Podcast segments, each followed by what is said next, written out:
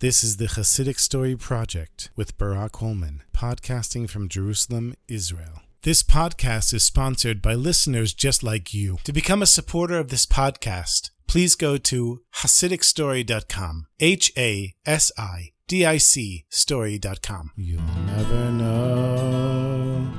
You'll never know.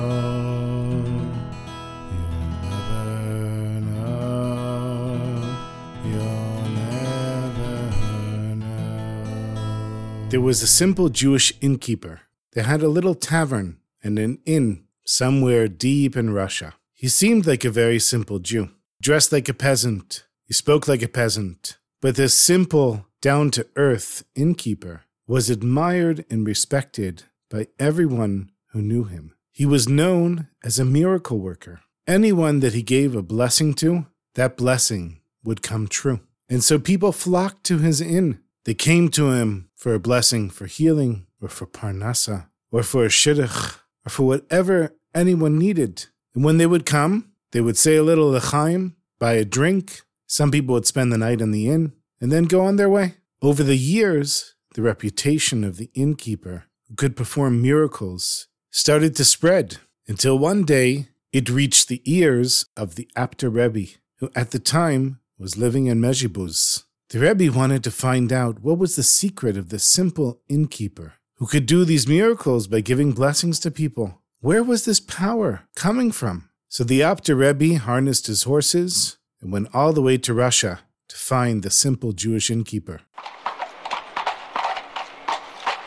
When he arrived at the inn, he looked at the innkeeper, looked him up and down, but he couldn't see any greatness or holiness about him at all. He was just a simple Jew. He paid deeper attention to his movements, but there was nothing special about this innkeeper at all. So at some point, the Rebbe had to say to the innkeeper, Please tell me, where does your power to bless come from? Why does Hashem answer all your blessings? And the innkeeper smiled and he said, My ability to bless people and create miracles comes from my complete faith in Hashem, in the Kadosh Baruch Hu.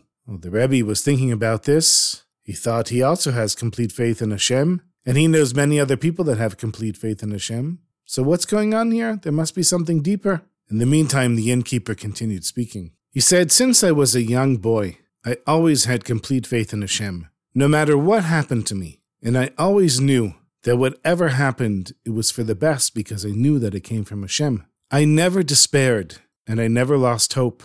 And I always gave tzedakah, especially in the times when I didn't have much money to give at all. You can look around this inn here. You can see that I've always had an open house. And I give the greatest respect to all of the guests and treat everyone as if they were royalty. One night many years ago, this whole inn was filled with poor Jews who had nothing to eat. And as I'm beginning to feed everyone, there's a knock at the door. And it's a messenger from the Poritz, the landowner who owns this tavern and this inn. And the messenger said that I had to appear before the Poritz immediately, or the Poritz would throw me into prison. So now I had a problem. I'm looking around the tavern. There's all these hungry Jews. I just spent hours cooking food for them. If I left immediately, everyone here would probably have gone to sleep hungry. So I stayed and took care of the guests. I put my trust in Hashem, and I knew whatever would happen would happen, but at least I was going to serve my guests their food. A few hours later, after all of the guests were comfortably in their beds,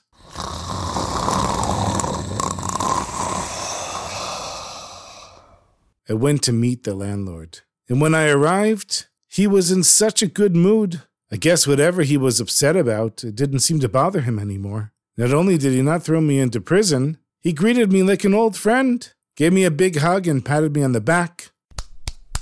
Sent me back home. I know that I never have anything to worry about because I have such great faith in Hashem. Two years ago, I lost everything. I had no money. I had a great deal of expenses. Some goyim came in. They drank a lot of the vodka and didn't pay for it. Before I knew it, I had used up all the vodka and I didn't have money to buy more. I had no problem, but my family, they didn't have my level of faith. My wife and kids begged me to go out and find a business partner, an investor, who would give me some money and get me started in business again. And so for them, I decided to go and try to find an investor. It wasn't what I wanted to do. I said to myself, I've always trusted in Hashem, and Hashem never let me down. And now I'm going to find an investor, a person of flesh and blood that's going to save me from my problems when Hashem always saved me. And so I was walking through the countryside, through the fields, and I saw Hashem's Shefa, Hashem's bounty in the world. There was an orchard of red apples, and they were shining in the sun. I went over and saw the owner, and I said to him, Would it be okay if I take an apple? And he said, Of course. And I took a bite out of the apple after saying a bracha. And it was so delicious. And then I noticed on the other side of the field were some cows. And they're eating grass. And I stopped and I said, Hashem, look at all the abundance you've created in the world. There's so much. I love you, Hashem. I don't want a partner of flesh and blood. You, Hashem, who created all of this and sustains everything, can't you just help me and my little family? Hashem, I'll make you a deal. You allow me to give people brachas, and then they'll come to my inn and drink some vodka and spend the night. And I promise you we'll be partners. 50 50. Your half of the money I'll give to the poor, and my half of the money I'll use for supporting my family. I felt all of a sudden that something had changed, and I reached into my pocket, and there was a silver coin. For sure it wasn't there before, so I took this as a sign that Hashem had accepted the deal, and now we were partners. So with this coin, I went and I bought some more vodka, and when people started coming in, of course, they shared their problems with me, and I would give them a bracha, and sure enough, every time I gave them a blessing, my words were answered by Hashem. And so the innkeeper showed the Apter Rav, that tzedakah box that he keeps at the inn. And he said, You see, this is Hashem's profits. And then he raised up some money from the till.